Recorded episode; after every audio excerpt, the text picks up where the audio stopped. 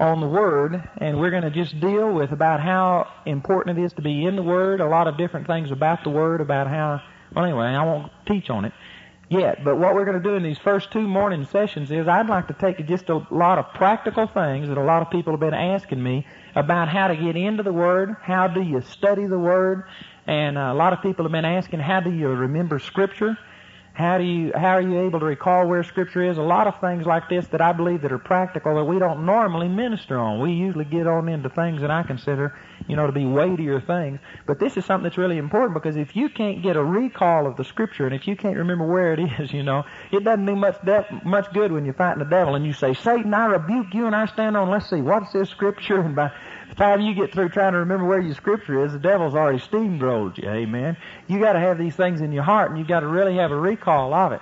And so there's a lot of things in the Word about how to remember scripture. There's a lot of things in the Word about how to get revelation knowledge of the Word. And many people don't understand this. I'd say that revelation knowledge is probably one of the most important things that any believer can have. And yet, most believers don't operate in revelation knowledge. What I'm talking about by revelation knowledge is where you communicate and you get your understanding of the Word direct from God.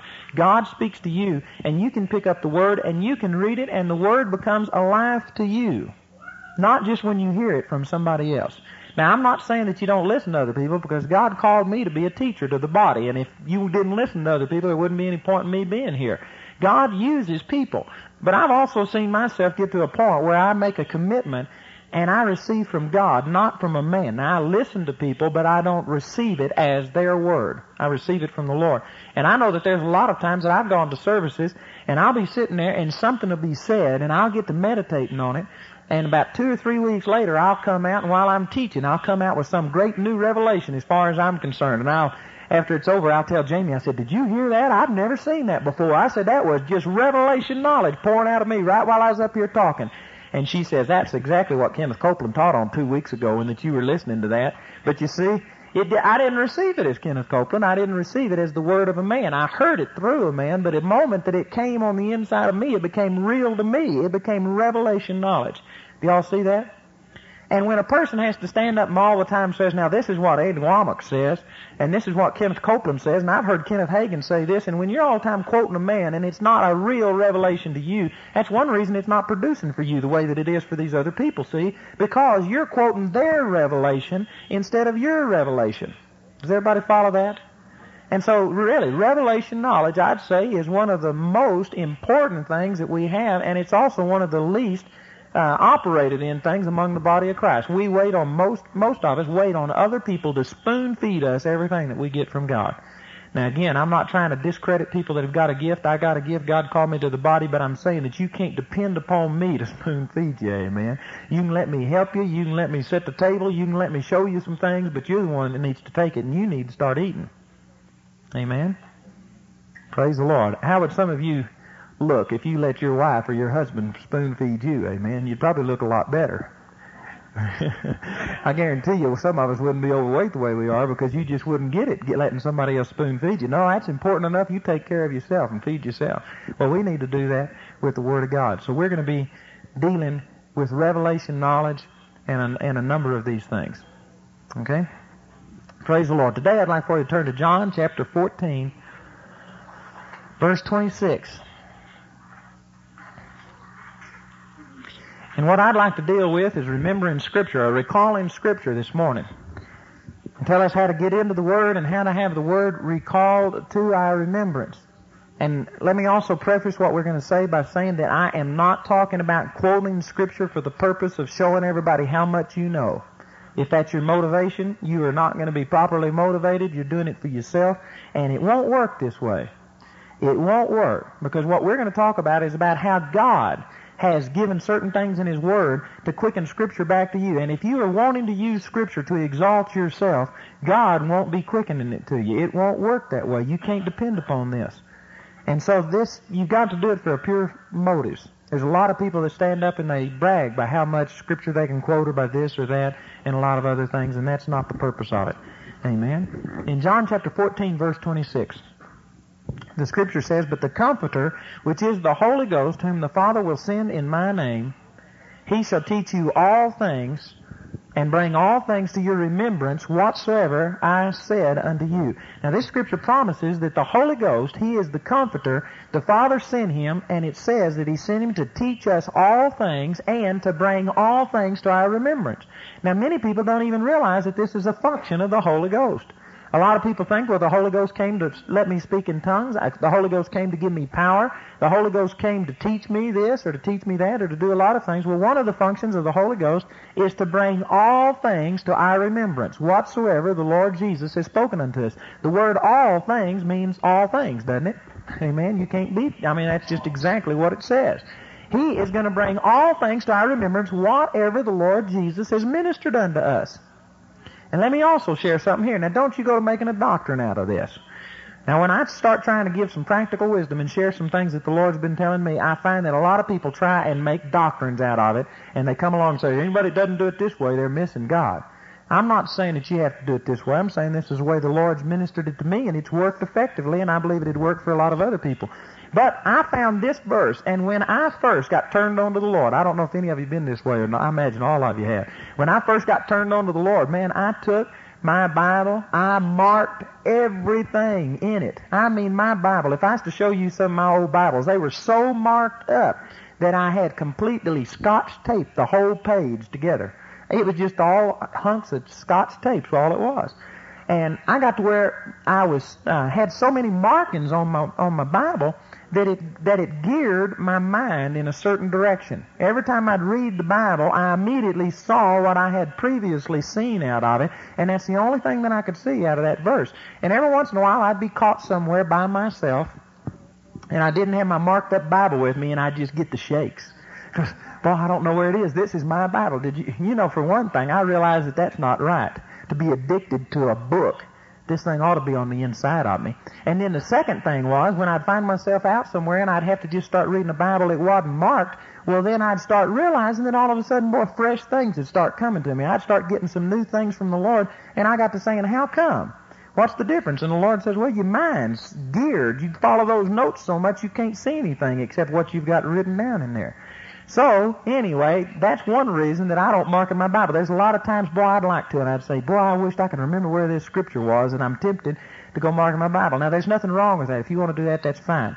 But what I'm saying is, I found out that this is the greatest note-taking system that ever was devised, is John 14, 26.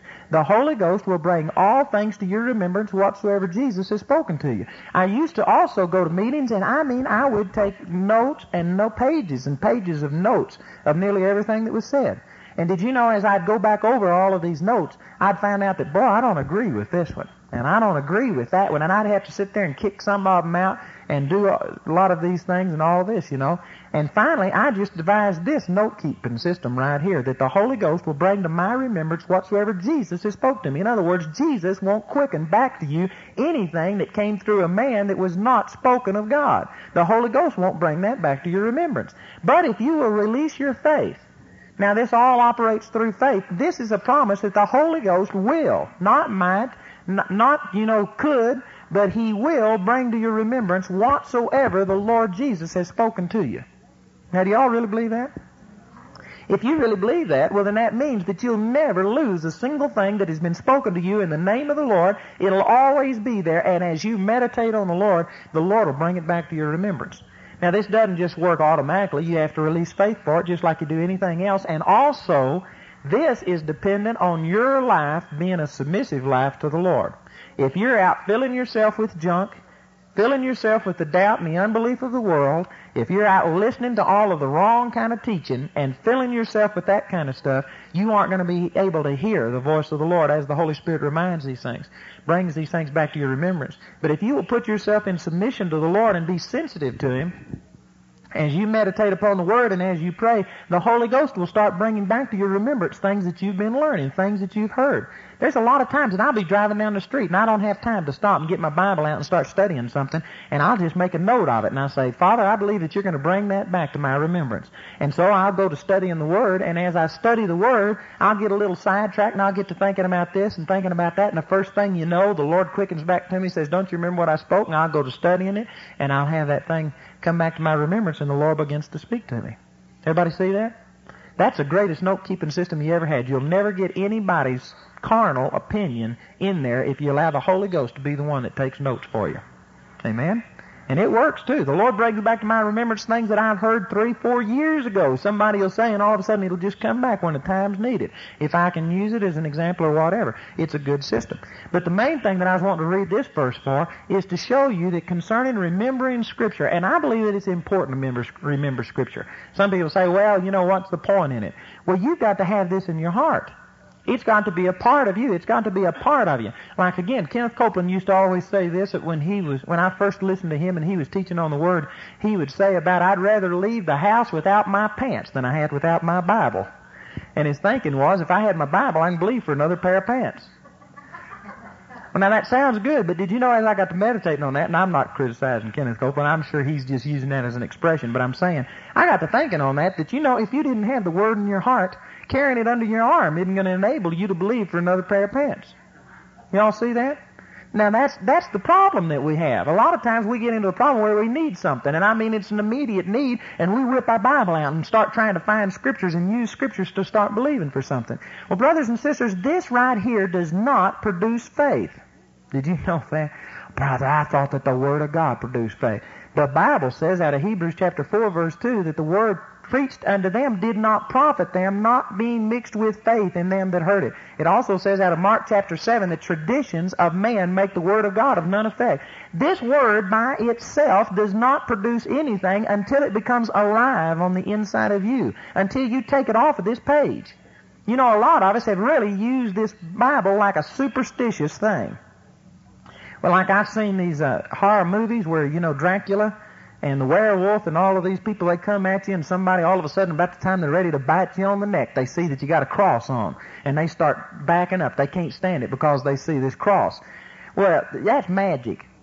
The devil doesn't back up because he sees a cross or because he sees a Bible or anything like that. Some people carry their Bible under their arm because, boy, they're prepared to fight the devil.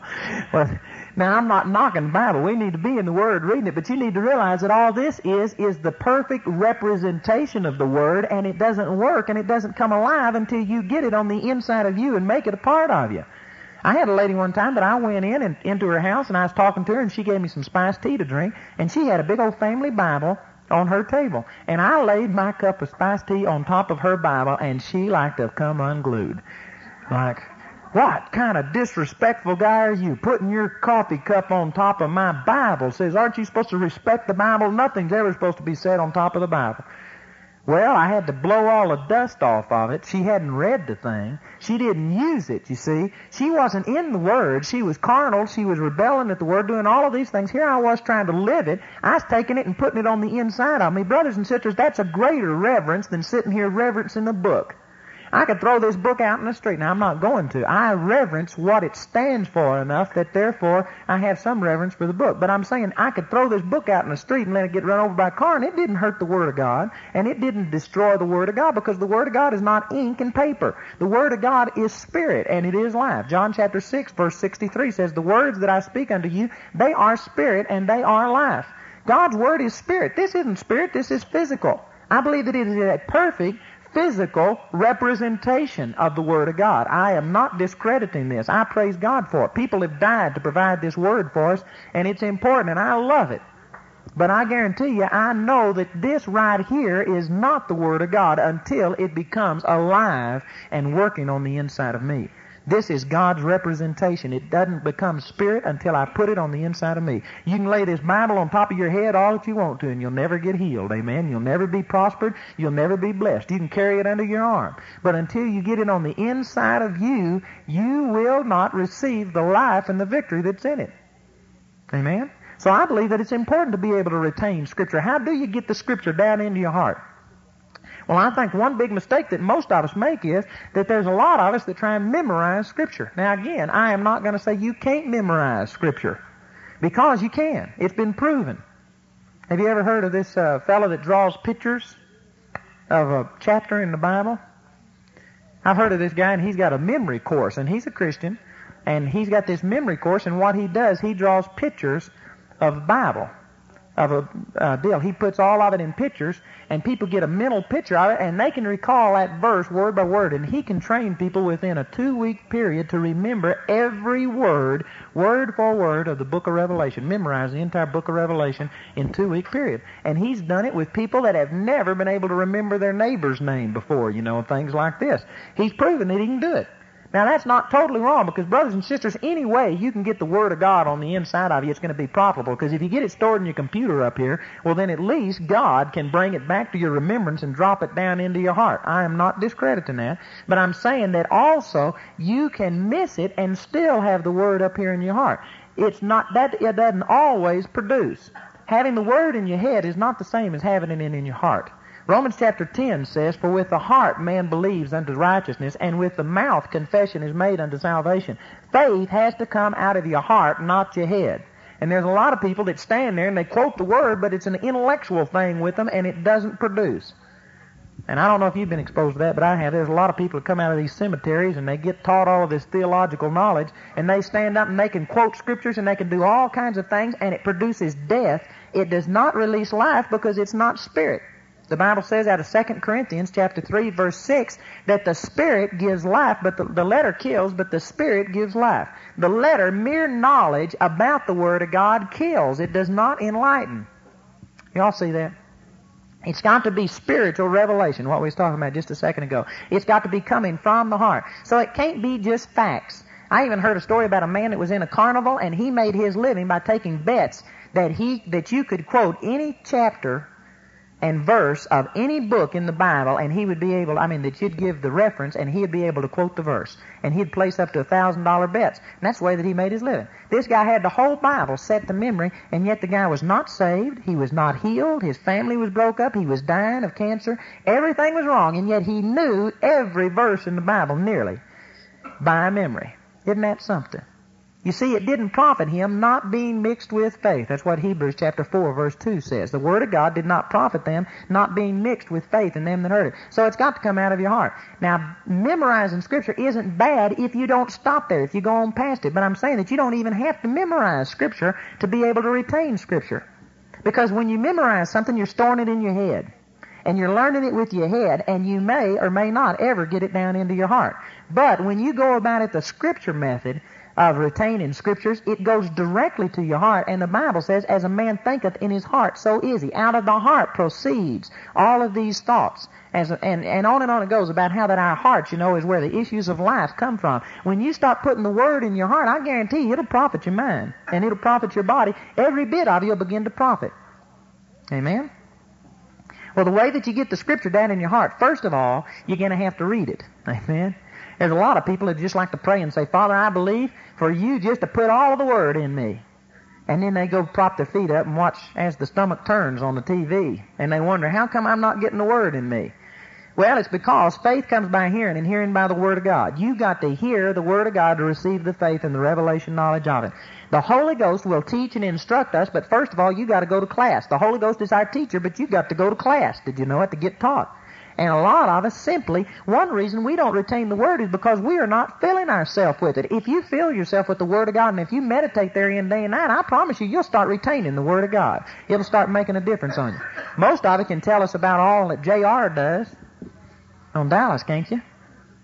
Did you know I don't, I had never heard of that show until last week. My mother mentioned it. She's been watching it and then I read something I forgot where it was, but I read something in an article, and they uh, said something about that the whole United States, plus two or three different countries, that the number one person that they were aware of was J.R. in the Dallas series. That it took precedence over reading the Word, over all of the international problems and crisis and everything else. Ain't that something? That people are more aware of a fictitious character on a dumb show. That's what? Well, now, brother, are you talking about yourself or somebody else? Stupid. Is that right? Yes, ma'am.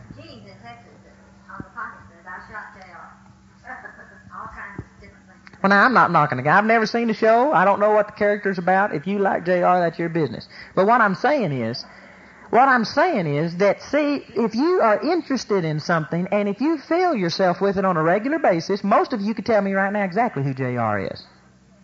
Most of you could tell me a lot of things about what you're interested in. You don't have trouble remembering what you are interested in and what you fill yourself with. The reason we have trouble retaining the Word of God is because we go one hour a week and let somebody at Sunday school try and teach us, and the whole time you're thinking about what the Broncos are going to be doing that afternoon, and you aren't even applying yourself to that. And then we wonder why we aren't able to retain the Word.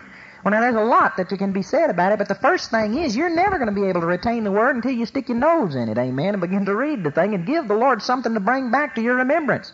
God can't bring anything back to your remembrance if it isn't there. Now, when I was uh, young, I've always been reading the Word because I was brought up that if you didn't read your daily Bible readings and make a hundred on your checklist on Sunday morning, something wrong. I did it out of the wrong motives. Some of you don't even know what I'm talking about, but Baptists have a checklist. You got to check your deal, and you make a hundred, eighty, ninety, or whatever. I always made a hundred since the time I was a little kid. So I always read my Bible, and I had some knowledge of the Word, but I was totally ignorant of revelation knowledge. It wasn't real to me, and it wasn't in my heart. And when I was a senior in high school, I got a hunger for the Lord because uh, I was starting to leave high school. I knew that there was going to be a change in my life, and I had to start making decisions. Up until that time, I was just goofing off. Man, I didn't care about nothing. Everything was going fine for me. And I had to start making a decision about what I was going to do in high school, about the vocation I was going to have. And I really had a desire to do what God wanted me to do. Not just to be doing something, to be doing it. All of my friends were going through college and they still didn't know what they was going to do. They was just going to college. They was enjoying college. Well, I determined that, you know, I wanted to be what God wanted me to be, and I didn't know anywhere else to get it. Nobody was preaching about how to receive the knowledge of what God's will was, so I just got hungry, started reading the Word. And my senior year in high school, I threw a paper out. I had to get up at 4.30 every morning and go throw papers, and I stayed up never, well, I can't say never, but I'd say an average of until 2.30 every night reading the Word. I just never read the Old Testament, and I'd read the Bible, and I'd get sleepy. And I had this fluorescent lamp then I'd put my Bible down under the fluorescent lamp and I'd lean over it. And when I'd start to fall asleep, I'd fall over and burn my head on that fluorescent lamp. And it'd wake me up and I'd go for another 30 minutes or so. And I'd keep myself up that way. Some people say, do you have to do that? No, you don't have to do that. But what I'm saying is that's the way that I started getting in the Word. I wasn't receiving a great knowledge out of it, but now, let me say I wasn't receiving great faith out of it because I didn't have a proper understanding. But I at least was putting it in there, see, and giving God something to draw back on and put it all together. One reason people don't understand the Word is because the Word is based on itself. The Word comments on itself. The Word is a commentary on itself. And if you take one little passage of Scripture and if you try and milk that Scripture for all that it's worth, and if you don't have a basic understanding of the rest of the Scriptures, you're going to get out of balance. A truth that God gives you will never, never, never contradict another truth in the Word of God. And there's a lot of people that just totally ignore this. They take Scriptures out of context. Let me give you an example of it, a good old faith Scripture that most of us use, and many people abuse is in Mark chapter 11, verse 24, where it says, Whatsoever things you desire, when you pray, believe that you receive them, and ye shall have them.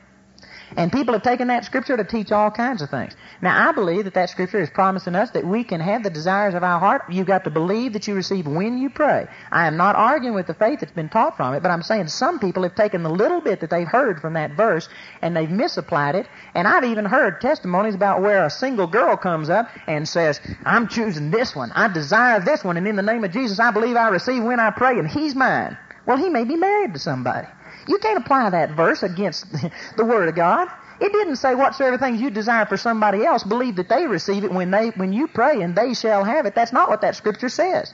You see, that's taking it out of context. And also, if you'll read the 25th and the 26th verse, it says, As you stand praying, forgive if you have aught against any, that your Father which is in heaven may forgive you. See, a lot of people just dissect it and they don't realize that if you're operating in unforgiveness, you can desire and believe and you can do everything that you want. Here's faith on one hand going out and you've got an open door to the devil through strife.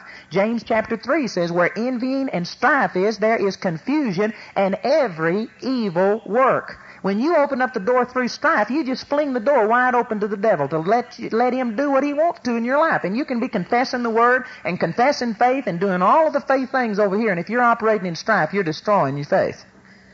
Now you see, because people have taken that verse out of context, not that they're saying something that it didn't say, but they have not balanced it with the rest of the Word of God. There's a lot of people that have got into a lot of trouble. They've gone to confessing that somebody else was going to receive something, and when it didn't happen for them, they get all, you know, upset. How come the Word works? What happened? You need to realize there's things that enter into this.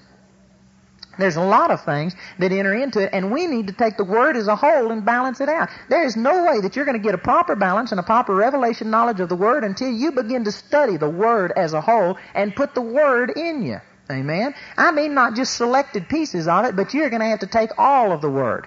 And did you know, I'm not saying this for my benefit, but I'm saying this as a, as a uh, testimony along the lines of what we're talking, that I'd say probably the most compliment that we get from people is that they say that you have taken things that I have seen in the Word that's contrary to the faith message that I've heard, and you've taken them and explained them and put them in a proper light, and it's taken away those questions, and it's and it's helped me. That's one of the things that people say. Well, one reason that we've been able to do that is because a long time ago, see, I took, I started studying the Word, not just selected parts. And when I find something about faith, as, as a scripture is brought back to my remembrance that looks contrary to it, instead of sitting there and ignoring that thing, I'll go try and harmonize the two and pray over it, and the Lord will show me, and they'll balance out each other and give you a proper balance. You are not going to be at a disadvantage by believing the whole Word of God. But it is possible, brothers and sisters, to take my tapes, to take anybody else's tapes, to take a teacher and get so single-minded on what they've said and not balance it out with the rest of the Word of God that you can get in an area where you aren't operating in a true balance of the Word. Now, when I'm talking about balance, let me also say this. A lot of people, when they're talking about balance today, they, they think that a proper balance means a little bit of doubt and unbelief mixed in with faith.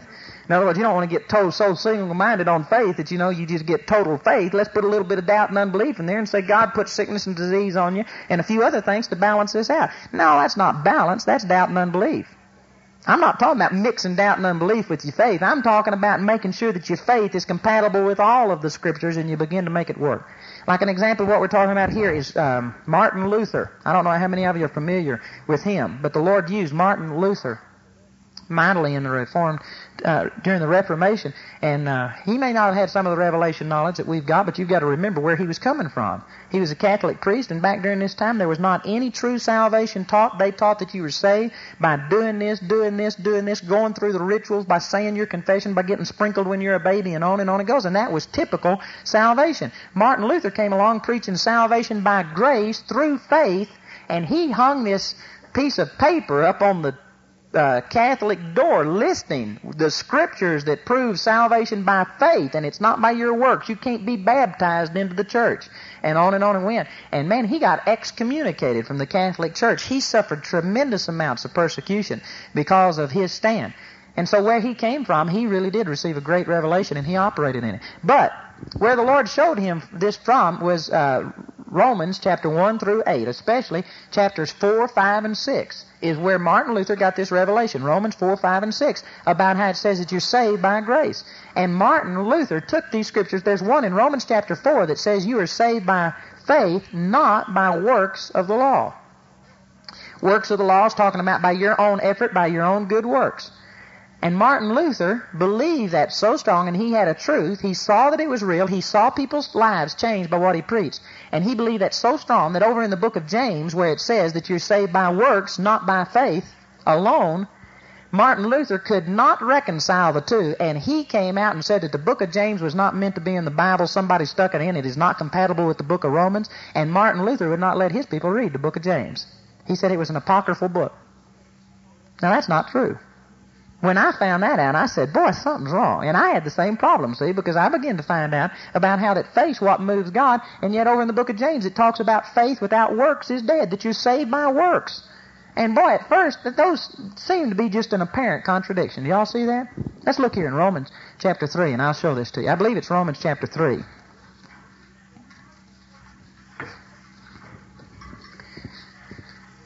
And a lot of people, you see, just skirt around this and they don't deal with it if you do not deal with apparent contradictions, and I say they're apparent contradictions because there are no contradictions in God's Word. If you don't deal with apparent contradictions, you're going to become lopsided in something that you teach. The Word always balances itself out. It says in verse 26, it says, To declare, I say, at this time his righteousness, that he might be just and the justifier of him which believeth in Jesus. Where is boasting then? It is excluded. By what law? Of works? Nay, but by the law of faith. Therefore we conclude that a man is justified by faith without the deeds of the law. And it goes on and it says quite a bit about being saved by grace instead of by works. And then over in the book of James, if you'll compare these two, in chapter 2, the scripture says, in verse 14, What doth it profit, my brethren, though a man say he hath faith and hath not works? Can faith save him? If a brother or sister be naked and destitute of daily food, and one of you say unto him, Depart in peace, be ye warmed and filled, notwithstanding ye give them not those things which are needful to the body, what doth it profit? Even so, faith, if it hath not works, is dead, being alone. Yea, a man may say, Thou hast faith, and I have works. Show me thy faith without thy works, and I'll show thee my faith by my works. Thou believest that there is one God. Thou doest well. The devils also believe and tremble. But wilt thou know, O vain man, that faith without works is dead? Was not Abraham our father justified by works when he had offered Isaac his son upon the altar? Now see, if you are familiar with Romans chapter 4, Romans chapter 4 is saying Abraham was justified by faith before he had circumcised his child before anything. Right here it says, was not Abraham our father justified by works when he had offered Isaac upon the altar? It looks like totally contradictions. It looks opposite. And for a while I had a lot of trouble with it. But the key to this is over in 1 Thessalonians, I believe it is. Let me look this up. 1 Thessalonians chapter 1. I'll have to operate in what I'm teaching, amen, and have the Holy Ghost bring this to my remembrance. Praise the Lord. 1 Thessalonians chapter 1, it says in verse 3, Remembering without ceasing your work of faith and labor of love. Now see, James is talking about a work of the law, and that's what James was speaking against, is a work of the law. Most people, when they read James, and it says that you're saved by works, they immediately think of works of the law. A work of the law is, in other words, you do this, this, and this, and I'll do this for you. In other words, you earned it. If uh, you were to come and go out and wash my car for me and do our duplicating of tape, set up our equipment, do all of this, and then you could earn getting something, well, then you work for it by the law. But if I gave something to you totally free, I mean, it didn't cost you a thing, but because you love me and because you received the gift, you wanted to do something for me and you went out and washed my car and did all of this, that would be a work of faith or a work of love. Do you see that? They're different. Well, James is talking about a work of faith rather than a work of the law. And what it's simply saying is, you're saved by faith. The Bible makes that clear over in the book of Romans also in Ephesians chapter 2 verse 8 and 9, it says that you say by grace through faith, that not of yourselves, it is a gift of God, not of works, lest any man should boast. For we are His workmanship. It is not of works. We are His workmanship. We are saved by grace through faith without the works of the law. But, James chapter 2 puts this in a proper balance and shows us that if that faith that you have is not genuine enough and coming out of your heart enough that it produces works of faith within you, not works of the law, but works of faith, then it's not a real faith. You could say it this way, that faith alone will save you, but saving faith is never alone. And that's what he said right there. He said, You show me your faith without your works, and I'll show you my faith by my works. It also says out of Romans chapter 10, verse 9, that faith comes from the heart. With the heart, man believes unto righteousness. And Jesus said that out of the heart proceed the issues of life. When a person really believes something from their heart, when they believe it from their heart, there has to be immediate actions. That is just the way that God made you. As a man thinketh in his heart, so is he. Out of the heart comes the issues of life. What you believe in your heart is what you're going to be.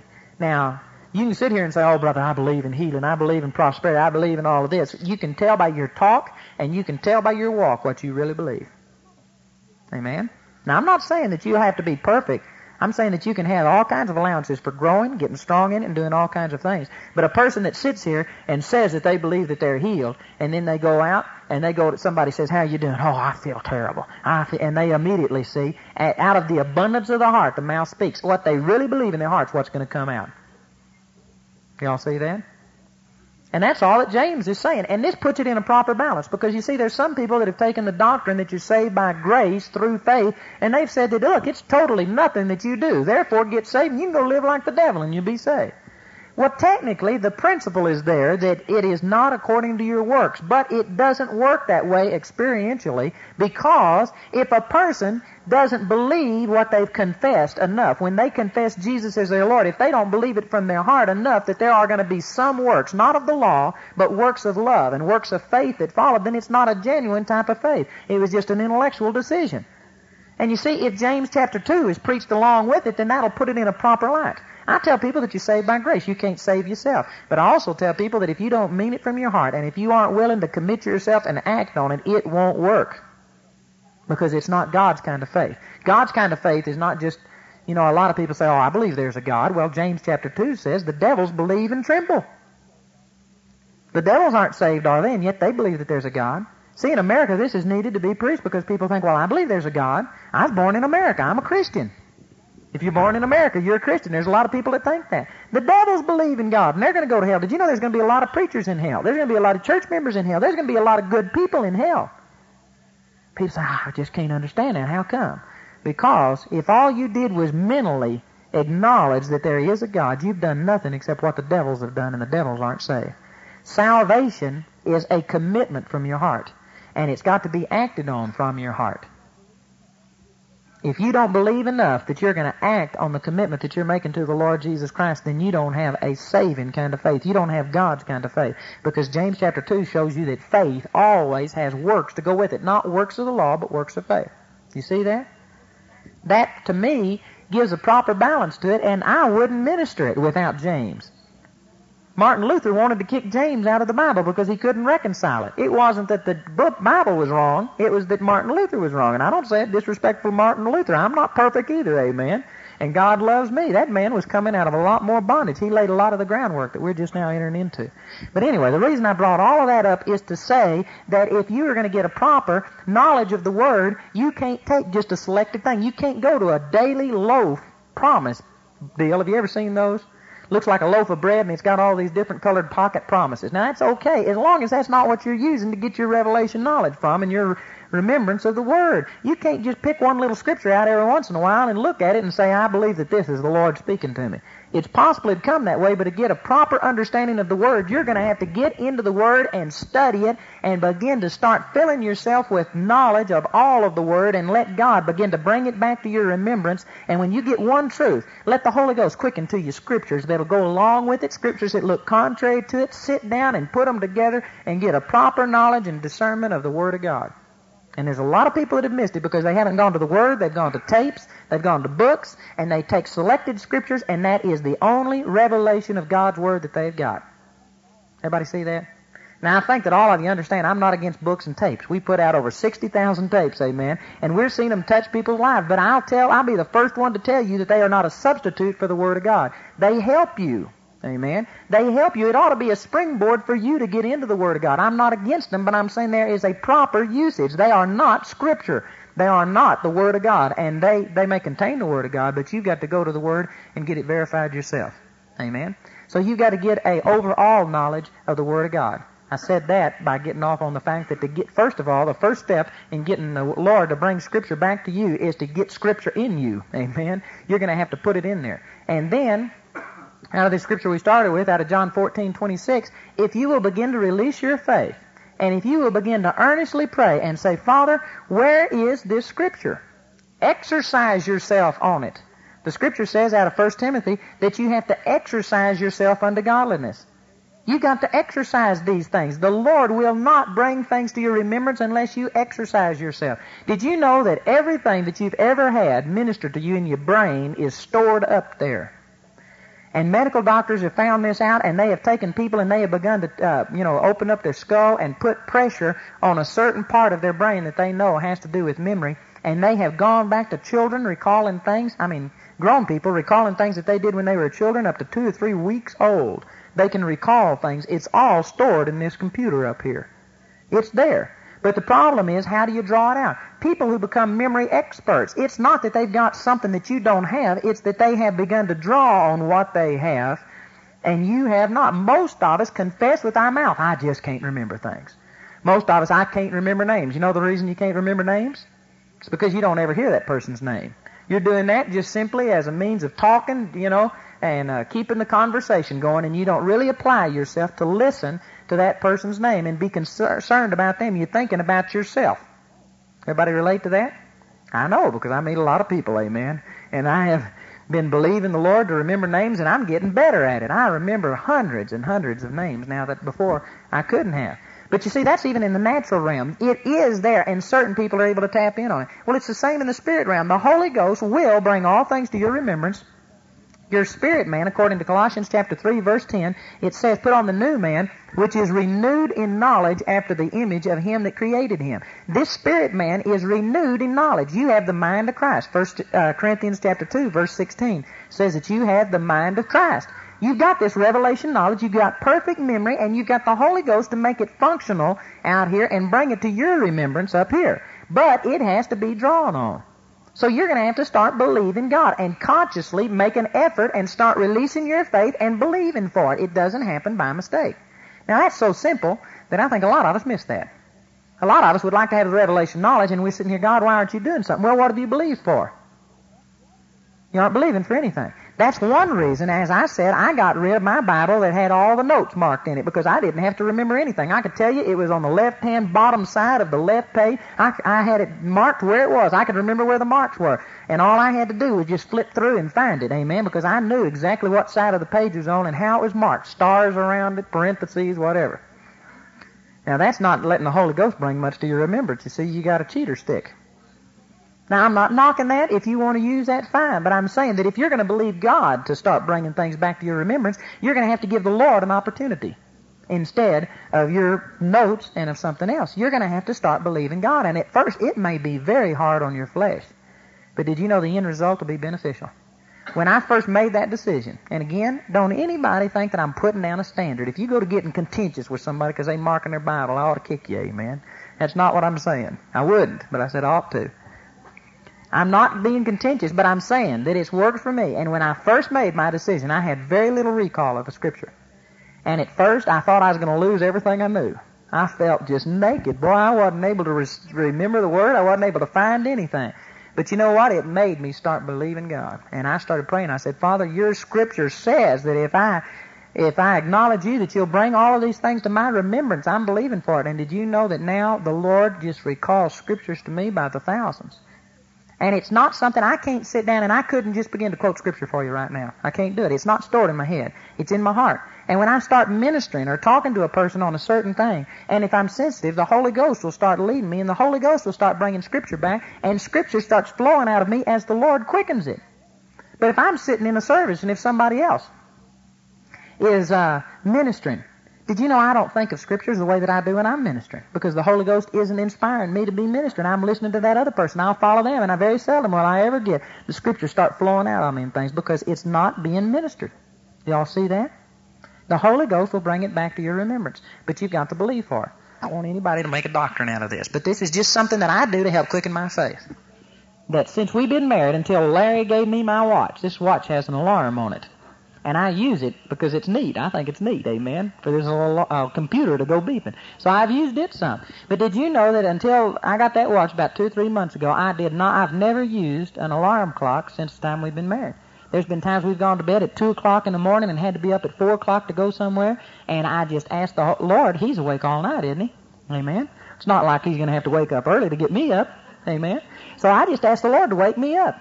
And we've done that for seven and a half years, and did you know I have never one time ever missed getting up at the proper time, and I've never been late for a thing. The Holy Ghost will teach you. The Holy Ghost will wake you up. Now, you don't have to do that. If you want to use an alarm clock and if you want to sleep, that's fine. But I'm saying that that's just a small area that I chose to start releasing my faith in. And it does take faith. You promise somebody you're going to be there at 8 o'clock in the morning, and it's important, and you go to bed, and the devil will tell you, you say, you're tired, you're never going to get up. And I sit there and I say, I just believe that the Lord will wake me up. And it works. Did you know it?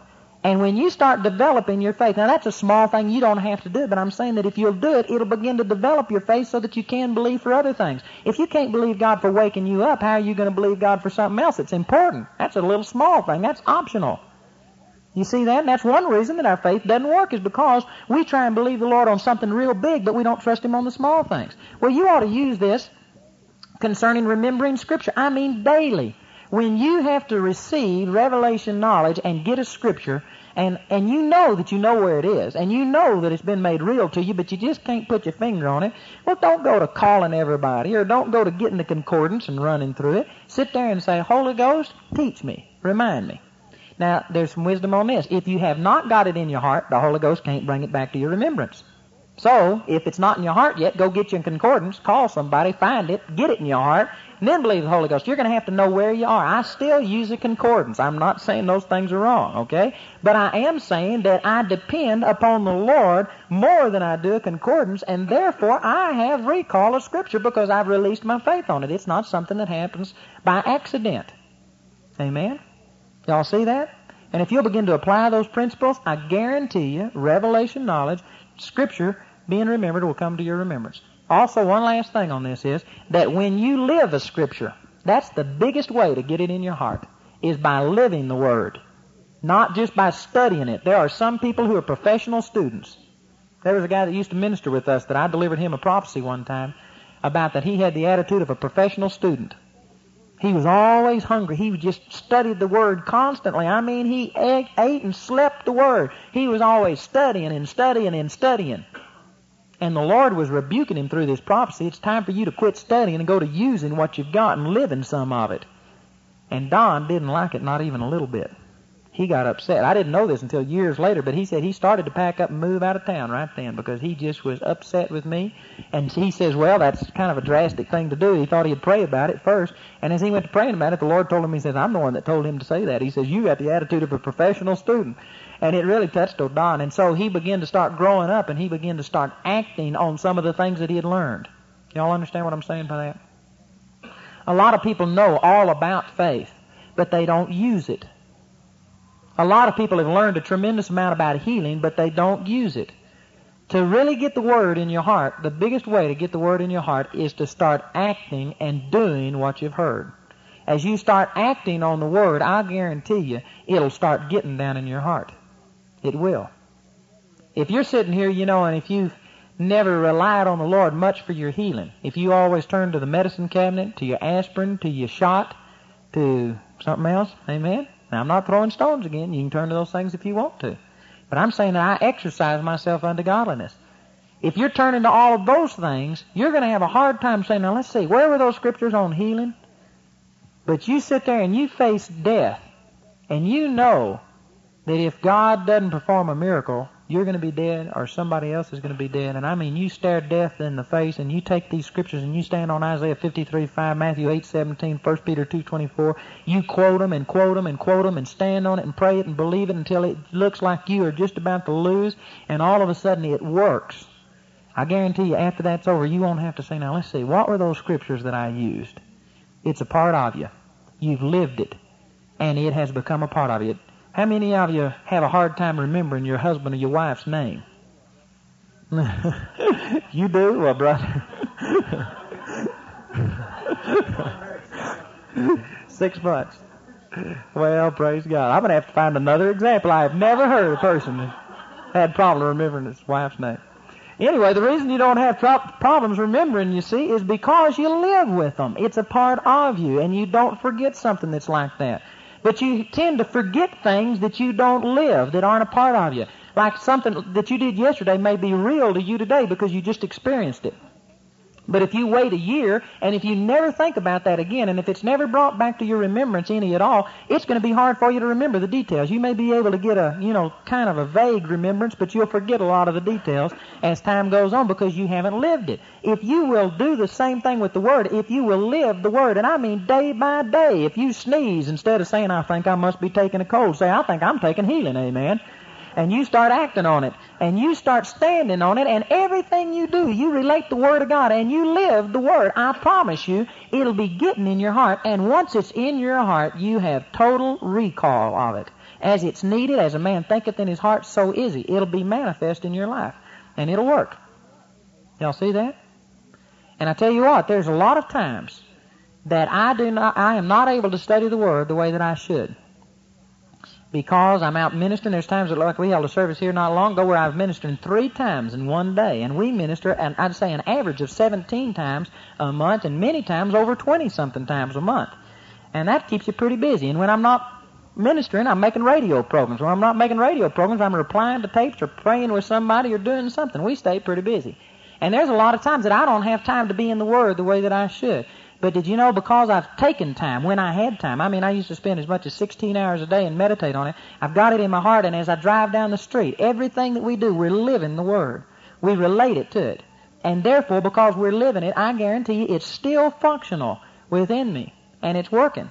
Now, I need to be in the Word so that I can continue to get new revelation knowledge. I don't need to stop where I am. But I'm saying that you can take it and put it in your heart and you can meditate it while you're on the job. You can be meditating on the Word if it's in your heart.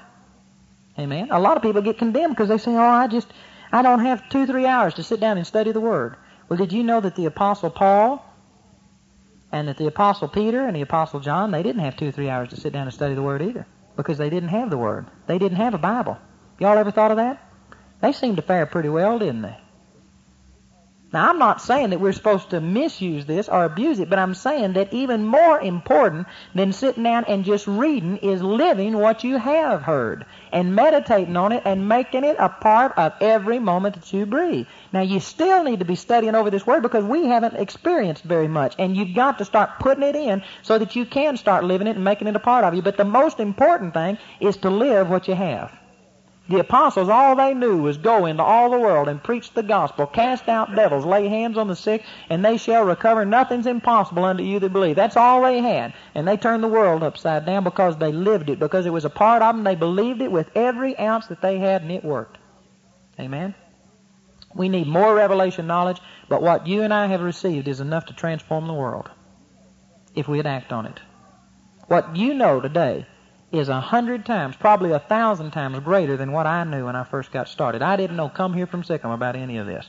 I jumped out and started trying to believe God for healing. We nearly saw Joshua die. We stared death in the face for over three days. I didn't know anything. If I'd have known what I know now, we wouldn't have gone through that. But I'm saying I did know one thing, that the little bit of word I knew would work if I would stand on it. And we stood, and because we didn't quit, it worked. A lot of y'all have a thousand times more knowledge. The reason it doesn't function any better is because we just try it just a little bit. If you'll take it and make it work in your life and stand on it and base your whole life on it, what you know will work. Amen? And it'll become a part of you.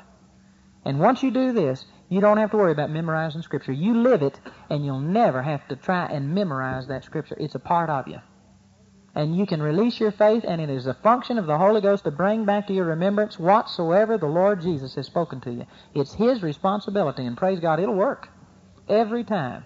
And when you start doing that, well, then you can, uh, whether you got your Bible with you or not, amen, you got it with you on the inside. I used to always carry my Bible with me, and now I realize I still carry it when I can because it's good to show it to other people. It's good for me to study and do things, but I've learned that if I don't have it on the inside of me, it's not going to help to have it right here. And so I just carry my sword on the inside. Amen. That's the only one the devil recognizes anyway. And I've gotten confident with it, and praise God, it works. And you need that. It'll really benefit you, and it'll change your life if you'll go to believe in God for remembering Scripture through the Scripture method.